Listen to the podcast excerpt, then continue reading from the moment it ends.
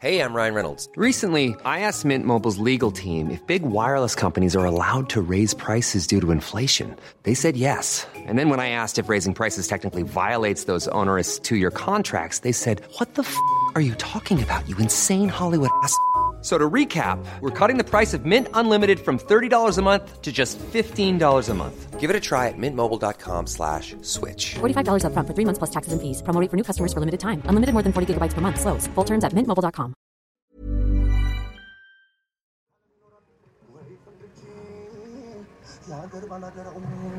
የክልላችን ወጣት ኖት። እንግዲያውስ በአሁኑ ሰዓት የአማራ ልዩ ኃይልን መቀላቀል ግድ በሆነበት ሰዓት እርሶ for the past year, a brutal war has rocked Ethiopia. What started as a violent conflict between the government and regional leadership in the north is now an all out civil war breaking down along ethnic lines, threatening to destabilize the entire region. With few international journalists granted permission to travel into Ethiopia, it's been challenging to know what's actually unfolding. Vice News' Julia Steers brings us inside. It's been a year since Ethiopian Prime Minister Abiy Ahmed triggered a civil war. The country is still mired in conflict. Now he's asking citizens to take up arms, and the nation is in a state of emergency. leaving thousands dead, 2 million displaced, fueling famine, and sparking a wave of atrocities, the escalating hostilities in Tigray are now set to tear Ethiopia apart. massacres, gang rape, and ethnic cleansing. The United Nations calls them war crimes and stresses they have been committed on both sides of the conflict. The United States, from the very beginning of this conflict, has put increased pressure on a government with which we have one of the deepest and most important partnerships mm-hmm. on the continent. And it's just unfortunate that, that the conditions just continue to deteriorate.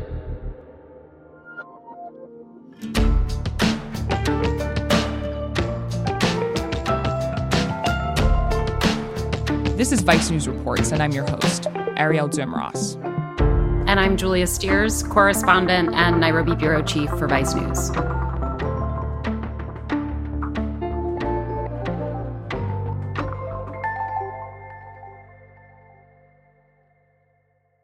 So, Julia, you've been covering Ethiopia for years. And I know very few international journalists have been able to travel there recently because of the civil war, but you were able to get into the country to cover this conflict. We had been trying to get into the country since the war started last November, and we had visa requests that were repeatedly declined by the government. So finally, after months of directly lobbying the prime minister's office for access, our team was finally let in, and we spent about a month on the ground. It's never a good sign when a government doesn't want to let journalists in. So I'm really curious to know more about this. But just starting off here, can you give me some basic background on what's going on in Ethiopia? So, to understand the context of the current conflict, I think it's important to know Ethiopia is Africa's second most populous country, and it's divided into nine states along ethnic lines. So it's something called an ethno federalist system. And Ethiopia has been really proud for a long time of the fact that it is so diverse and at the same time so stable um, and increasingly economically successful. And, you know, historically, the US has had a very close relationship with Ethiopia, especially in context of the region. Good afternoon. Dena Walaku. To the people of Ethiopia, I am proud to be the first U.S. president to visit Ethiopia, and tomorrow the first U.S. president to address the African Union. Ethiopia receives the largest amount of foreign aid money of any country in sub Saharan Africa. That's in part because it's considered to be one of the most functional democracies in Africa. So I think if you asked a lot of diplomats in the region, they would not have predicted that of all the countries in the Horn of Africa, that this would be where we're dealing with a civil war. But the idea of dividing regions along different ethnic groups, while the system has worked for decades, there are analysts in the region who have said to some extent this is a ticking time bomb. Wow. Okay. So, what's actually happening right now? Right. The fighting that's happening in Ethiopia right now is taking place between, on the one side, government backed forces, which is led by the country's prime minister, and on the other side, fighters from a northern state called Tigray. The war seemed to escalate out of nowhere for many people, but obviously there's a lot of history there. Okay. So, for 30 years, the country was ruled by a political party called the Tigrayan People's Liberation Front, or the TPLF. They took power in the 90s after overthrowing a communist regime. And they established the TPLF government. The leadership was made up of Tigrayans, and they're an ethnic group from this northern region. And they make up only six or seven percent of the population of Ethiopia. So they're obviously a minority group. Right. During their rule, the TPLF brought stability, they brought development, but they also became more and more authoritarian. There have been mass demonstrations in Ethiopia's largest regions, Oromia and Amhara, in recent months, with protesters calling for political and economic reforms and an end to state corruption. And so, naturally, resentment from the country's much bigger ethnic groups against them as a minority rule government grew. And then in 2018, the new Prime Minister, Dr. Abiy Ahmed, has been sworn in. A young politician, Abiy Ahmed, who comes from two of the country's biggest ethnic groups, the Oromo and the Amhara, he became prime minister. He immediately tried to counter TPLF dominance. He consolidated political parties. He launched a huge amount of reforms. And he created his own party that cut across ethnic lines. He ended a very long running war with their neighbor, Eritrea. United Nations Secretary General Antonio Guterres says a peace treaty signed by Ethiopia and Eritrea is historic. But at the time, he was celebrated. He was this international darling. Everybody's calling him a unifier and a peacemaker. An activist, a military intelligence officer, an unpredictable politician, a peacemaker. And actually, after just a year in office, he won the Nobel Peace Prize. The Nobel Committee has decided to award the Nobel Peace Prize for 2019 to Ethiopian Prime Minister Abiy Ahmed Ali. You know, I actually remember that, and it's it's strange to think about that because of what is currently going on in the country. When did things start to change? Yeah, exactly. I, you know, the Nobel was just two years ago, so there's a huge sense of whiplash really from celebrating him and him making news around the world to now him being in the headlines again for being this brutal warmonger. So, about a year ago, Abiy Ahmed started what essentially amounts to a war of revenge against the TPLF. At the time, he cited the pandemic as a reason to cancel upcoming elections in the region. He cut their budgets. He says that they started it because, after sort of squeezing them, Tigrayan forces attacked a federal army post in the north. And he, of course, responded very severely. Ethiopia's Prime Minister Abiy Ahmed had given the leaders of the dissident region a 72 hours ultimatum to lay down their arms or face a final assault on the regional capital, Mekele. He bombed Tigray, he sent tons of federal troops into Tigray, and he replaced the leadership there. Hundreds have been killed in fighting and airstrikes that erupted, sending about 40,000 refugees into neighboring Sudan. And that's how all this violence that we're seeing now actually started, really as a fight that was waged by Abiy Ahmed against the TPLF leadership. But of course, it was the Tigrayan civilians who were really being attacked. And tens of thousands of Tigrayans immediately fled in that first month or two of the conflict. So Abiy Ahmed said that it would all be over in the span of a month. He called it a quick three week law and order operation. Obviously, that went very far off the rails. And since then, thousands have been killed. More than 2 million people have been internally displaced. And there's been a communications shutdown and a blockade against humanitarian aid going into Tigray. So hundreds of thousands of civilians are estimated to be starving. Again, it's hard to get hard figures and facts in terms of the scale of the suffering in Tigray. But it's important to note that, again, while he's framing this as a fight against the leadership, that it, it's everyday Tigrayans who have borne the brunt of all this violence. And that is why he's been accused of this ethnic based violence against them as a people. So, this goes from a supposedly three week rejiggering of how things work in the country to something much bigger. It seems like Abiy's military offensive in Tigray, you know, those airstrikes and whatnot, that's what really causes this ramping up, where the Tigrayan forces mobilize to try and strike back. Yeah, so the Tigrayan forces were fighting back against the government. And then last June, they had a major victory. They forced Abiy's troops out of Tigray. And then they launched operations in the region next door, a region called Amhara.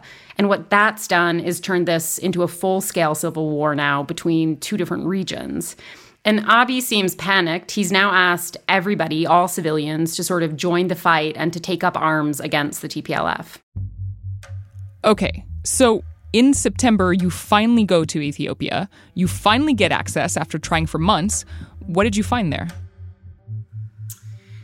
So, first of all, what we found was the prime minister and his team are really trying to tightly control access to the narrative. So, what was clear was we were invited there under their terms. We were assigned a government minder from the Ministry of Communications.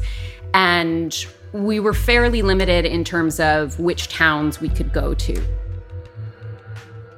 So we knew going into it that they wanted us to focus on the toll of the war, specifically on their side. But it's very hard to cover a war from from one side obviously. You know, both sides, not just the prime minister's office has a certain level of propaganda going around about all of this, but to only be able to cover it from one side and to have our movements so sort of tightly controlled, um, of course, is extremely frustrating. And we had to sort of work within what their restraints were. So, where do you actually end up going, and what did you see?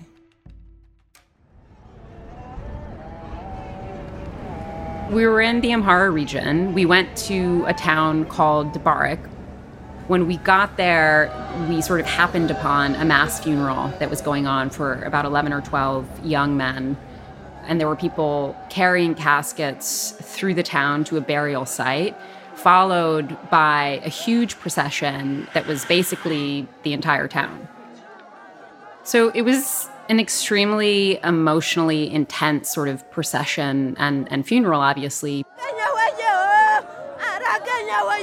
People were crying and shouting. And we learned that the fighters being buried that day had hardly been trained. So they had rushed to the front lines at the urging of politicians in the town who said the TPLF are coming for the Amhara people and you have to protect your own people. And that's really the narrative that we encountered day after day that people are using to sort of whip these young and untrained men up into a war frenzy. The Ethiopian government is making use of that to get these local men to fight for them directly after the burial, we were driving through a city called Bahir Dar, and we saw this truck.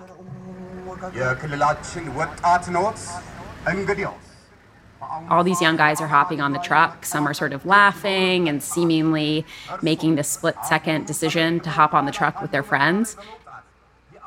And then we realized that that's actually the Amhara Special Forces and that they're recruiting them to go to the front line to fight for the government. So, from a megaphone on the top of this truck, a voice was calling out just on loop. They were playing the recording saying things like, you know, join the cause, register right now, hop on our truck and join our forces and sort of do your part. And young men really were. And officials say that recruits are flooding in. We, of course, wondered seeing this so much in the region whether the government strategy was just to sort of collect as many young men as possible, untrained young men, and sort of just throw bodies and sheer numbers at Tigrayan forces. And having just been at that funeral, you know, the natural thought that our team was having was these guys are likely not going to make it.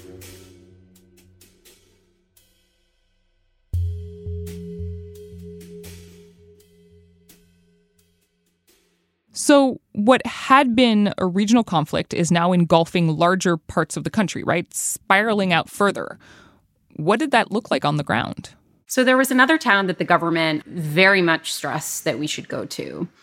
It's a village called Chena, and the government says at least 200 civilians were killed there in a massacre by Tigrayan forces. Okay. So, we understood that them sort of pushing us to go there was that they they wanted us to see what the Tigrayans were doing to them. And one thing that was really tricky about trying to cover this massacre fairly is the question of who's a civilian and who's a combatant because Tigrayan forces say that they only killed people who were armed and the government is saying no they killed innocent civilians and farmers it, but it's a context where it's very difficult to understand okay who's a civilian and and who is a fighter it's a very blurry line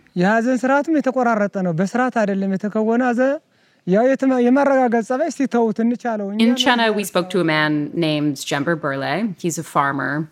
His brother and his brother's entire family were killed in this massacre. ህዝቡን አፈኑት። ከ24 ለ25 ዘጠኝ ሰዓት ላይ ውያው ተጀመረ ከሌሊቱ He tells me that his town was surrounded, that the fighting started at about 3 a.m., and that anyone who was awake, like him, escaped, but that those who were sleeping were killed. ምንድን ነው ያሉት ህብረተሰቡን? He said that TPLF fighters first announced when they arrived they weren't going to kill any farmers, but he said then they just started shooting and killing people. So I walked with Jember through these grassy fields and these really beautiful hills covered with wildflowers. It's really a stunning place. And that's where he was describing a lot of the fighting that took place. This field is where the TPLF first descended on the village and where most of the battle happened. And we're sort of stepping over, and he's pointing out exposed limbs covered in mud and sort of pieces of clothing that belong to the fighters. Oh, geez. It's so open, but still, every few meters, you're still smelling the smell of dead bodies. And we ended this walk at the gravesite of where he buried not only his brother, but six family members of his brother's family and dozens of other people who were killed that night. And when you were finding the bodies so quickly, one after the other, what kind of condition were they in? ብቻ የያዙ ስለመቷቸው ራሳቸውን ብቻ He ነው told me that የመቷቸው። he found the bodies of his brother and other people from the village, that they had been shot execution style in the head. እዚህኛው ሁለት ራሱን ነው፣ ይህ ሁለት ራሱን ነው የሞተ፣ ያን ሞቷል፣ ቄስ ነው። He's pointing around and he's saying, This house, they're dead. That house, they're dead. Oh, a priest died over there. ታች አማሩ ሞቷል። Down there, he's dead. So it was very intense, obviously, because you're still seeing the bodies of who he said were TPLF fighters, but also as we're walking, he's just very casually, in a sense, mentioning, oh, yeah, you know, all of these people are dead. And then he tells me they were sent to cleanse the Amhara ethnicity. It was certainly awful to hear the stories and the intensity of the violence that night and at the same time, as reporters, we were also aware that this visit was part of a government narrative. It's their sort of attempt to both sides the conflict to say, okay, the Tigrayans are also committing war crimes against us. Mm-hmm. And while the stories that Jember was telling us were totally brutal, we also had to remember that the reality is the scale of abuses waged by the government against Tigrayans is much larger. Because as we know, it was after Tigrayan forces attacked a federal military base that Abiy responded with this harsh military offensive targeting civilians. He later deployed militia fighters to sweep through Tigray, at which point that's when we really started to hear of the most gruesome attacks on civilians. And as journalists, of course, we wanted to be able to assess the impact of the war accurately. After speaking to civilians, we got unique access to a government backed group that's accused of war crimes. It's a notoriously brutal militia, and they don't speak to media. And we traveled to a town near the front line to speak to them. That's after the break.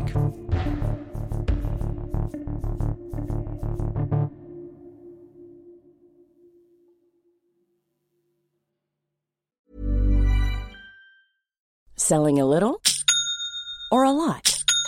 Shopify helps you do your thing however you cha-ching. Shopify is the global commerce platform that helps you sell at every stage of your business. From the launch your online shop stage to the first real life store stage, all the way to the did we just hit a million orders stage. Shopify is there to help you grow. Shopify helps you turn browsers into buyers with the internet's best converting checkout. 36% better on average compared to other leading commerce platforms. Because businesses that grow grow with Shopify. Get a $1 per month trial period at shopify.com slash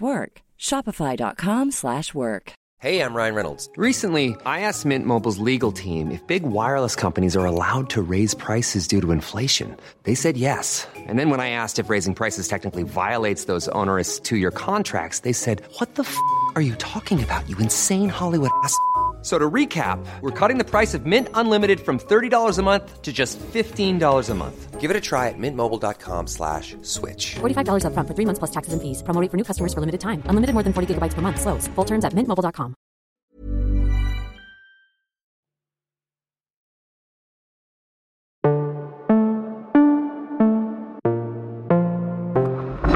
Okay, so there's a civil war going on in Ethiopia that really pits Tigrayan forces against the federal government. And you're there on the ground visiting all of these villages where Tigrayan forces have killed civilians. And you're speaking to people that the government sort of wants you to talk to, right? But now you are finally getting a chance to actually talk to members of this militia that has been accused of going into Tigray and killing Tigrayan civilians there. Right, exactly. We wanted to talk to these government backed militias who were accused of war crimes, of killing and raping civilians. And we traveled to a town that was the closest town to the front line that we could get to. Um, it's sort of a mountainous region. And in the town itself, we were able to talk to this regional militia called the Fano, which is a group that's played a huge role in the conflict. Okay, so why are they involved in all of this?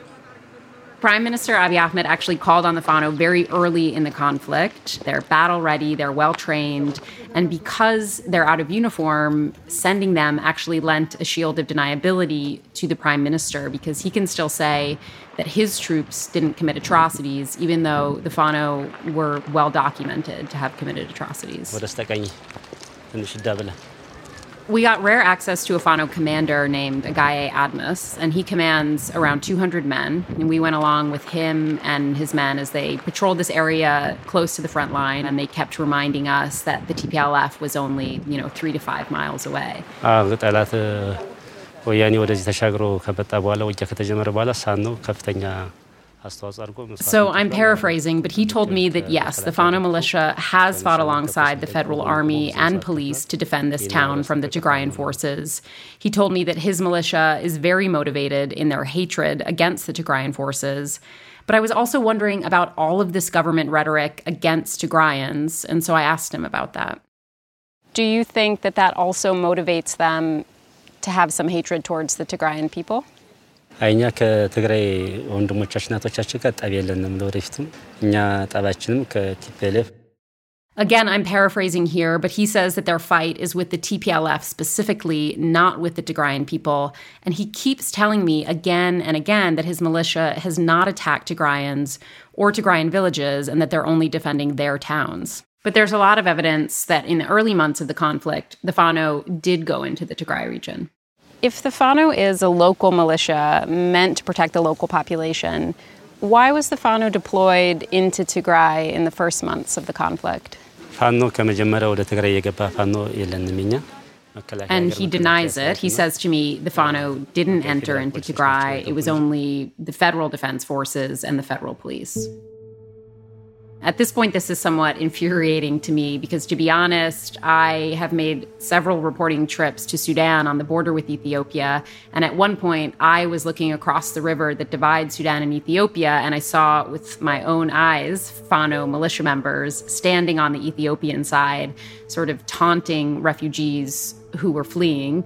But all I could do with Commander Agaye is just keep pushing him on this issue. So you're saying it's people who fled from Tigray itself who have said that it was Fano who attacked them there. So, what do you say to that? And the commander basically says that's not true. The Fano didn't attack or harm the people of Tigray. There is a lot of evidence that Fano was in western Tigray. So you're going back and forth with him. You're telling him, I have seen this, I know there is evidence, and he's just constantly denying it at every turn. Exactly. And I was just a month out of another reporting trip where I met with several survivors of rape with really horrific stories that they blamed on the Fano. So I had, you know, real information, not just from Amnesty International reports, but from my own reporting. And he is continuing to deny it. And the violence against Tigrayan civilians has pushed American officials to call for sanctions. President Biden actually just sanctioned Ethiopia, cutting them out of this big trade program. And you said that the US is Ethiopia's biggest humanitarian aid donor, right? So sanctions could have a significant effect? Exactly. And further sanctions are definitely not an empty threat. The US is set to hit three African countries with trade penalties over human rights violations and other concerns. Guinea, Mali, and Ethiopia will all be removed from an agreement that gives them duty free access to the US. But Abiy has mostly ignored any US pressure. And in response to the US's calls for sanctions and ceasefires and peace talks, Ethiopian politicians, including the prime minister, have just instead been ramping up anti American rhetoric. When we were driving in the countryside at one point, we just sort of came upon this large group of people chanting, the United States should lift its hand from Ethiopia. TPLF is a terrorist organization. his hand from Ethiopia. So they're basically saying, like, stay out of this, US. Like, this is our fight. And if you're not going to back us against the TPLF, at least just, you know, butt out. Yeah, exactly. And that's largely because the US, among other international countries, is the one saying there are atrocities and human rights violations verging on genocide going on here. And the Ethiopian government, on the other hand, is framing it as a sovereignty issue and just saying, let Ethiopians settle their own business, even if it means plunging their country into an ethnic conflict that could damage ethnic relations for decades.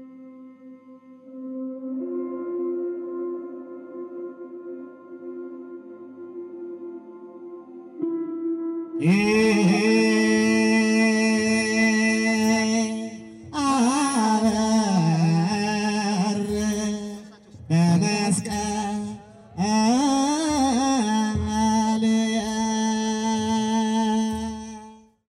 of our last stops while we were in Amhara was at a religious ceremony, and it was at a holiday called Meskel that's celebrated by Christians across the country. The entire town was there. Everybody's in white. There's dozens of Orthodox priests chanting. And, you know, for about two or three hours, we watched all of these beautiful sort of religious music performances and people praying and priests sort of processing back and forth. At the same time, the speeches that were being given to the crowd were sort of rallying people around the war effort.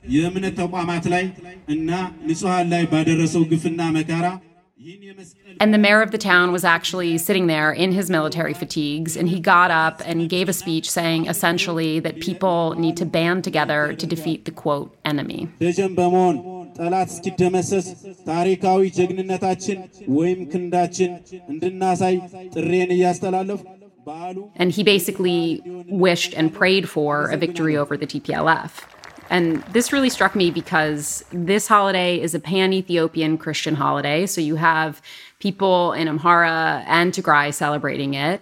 And to me, it just seemed inflammatory to have a government official using this ceremony to call on people to fight.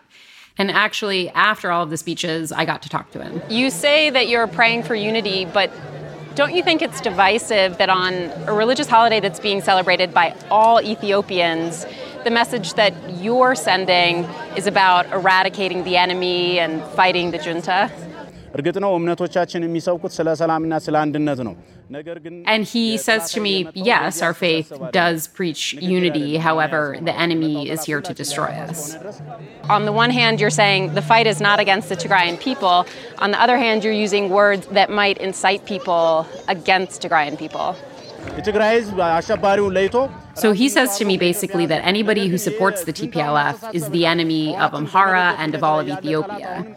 And he ended by saying, We fight until the end, we will win. Okay, so this does really seem, you know, given all that context, like the language of ethnic cleansing, right? Or, or at least language that could incite it.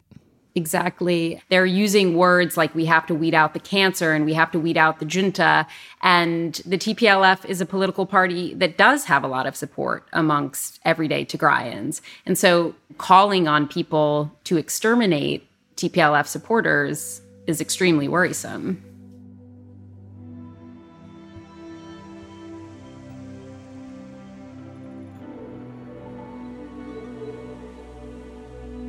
So things are changing pretty quickly. What's happening right now on the ground? So, Tigrayan forces are apparently just over 100 miles from the capital. That's a huge advance for them. It clearly has the prime minister worried because he's called again for civilians in the capital to arm themselves. At the same time, they're rounding up Tigrayan civilians. They've arrested Tigrayans who work for the United Nations.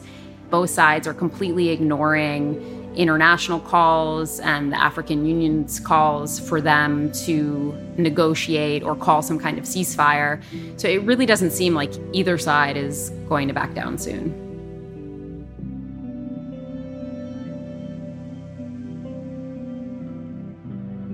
Thank you so much, Julia, for explaining all of that.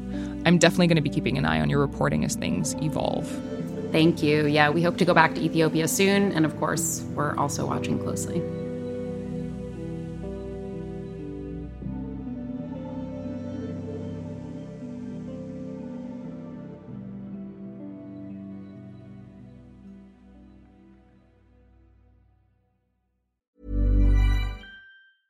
Planning for your next trip?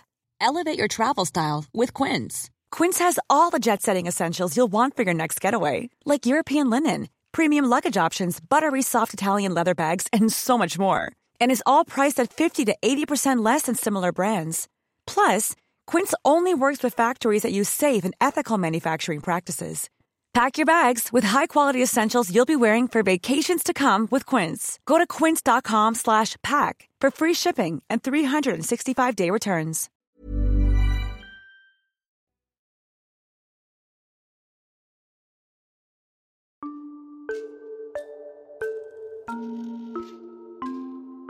Special thanks to Julia Steers' team, including producer Amel Gatatfi. Vice News Reports is produced by Jesse Alejandro Cottrell, Sophie Kazis, Jen Kinney, Janice Yamoka, Julia Nutter, and Sarah Quevedo. Our senior producers are Ashley Cleek, Adizah Eghan, and Sam Greenspan. Our associate producers are Steph Brown, Sam Egan, and Adriana Rodriguez. Sound design and music composition by Steve Bone, Pran Bandi, Natasha Jacobs, and Kyle Murdoch. Our executive producer and VP of Vice Audio is Kate Osborne. Janet Lee is Senior Production Manager for Vice Audio. Fact checking by Nicole Pasulka. Our theme music is by Steve Bone. I'm Arielle Duhaime-Ross. I know podcast hosts say this constantly, but seriously, please take the time to rate and review the podcast on Apple Podcasts. It really helps other people find the show.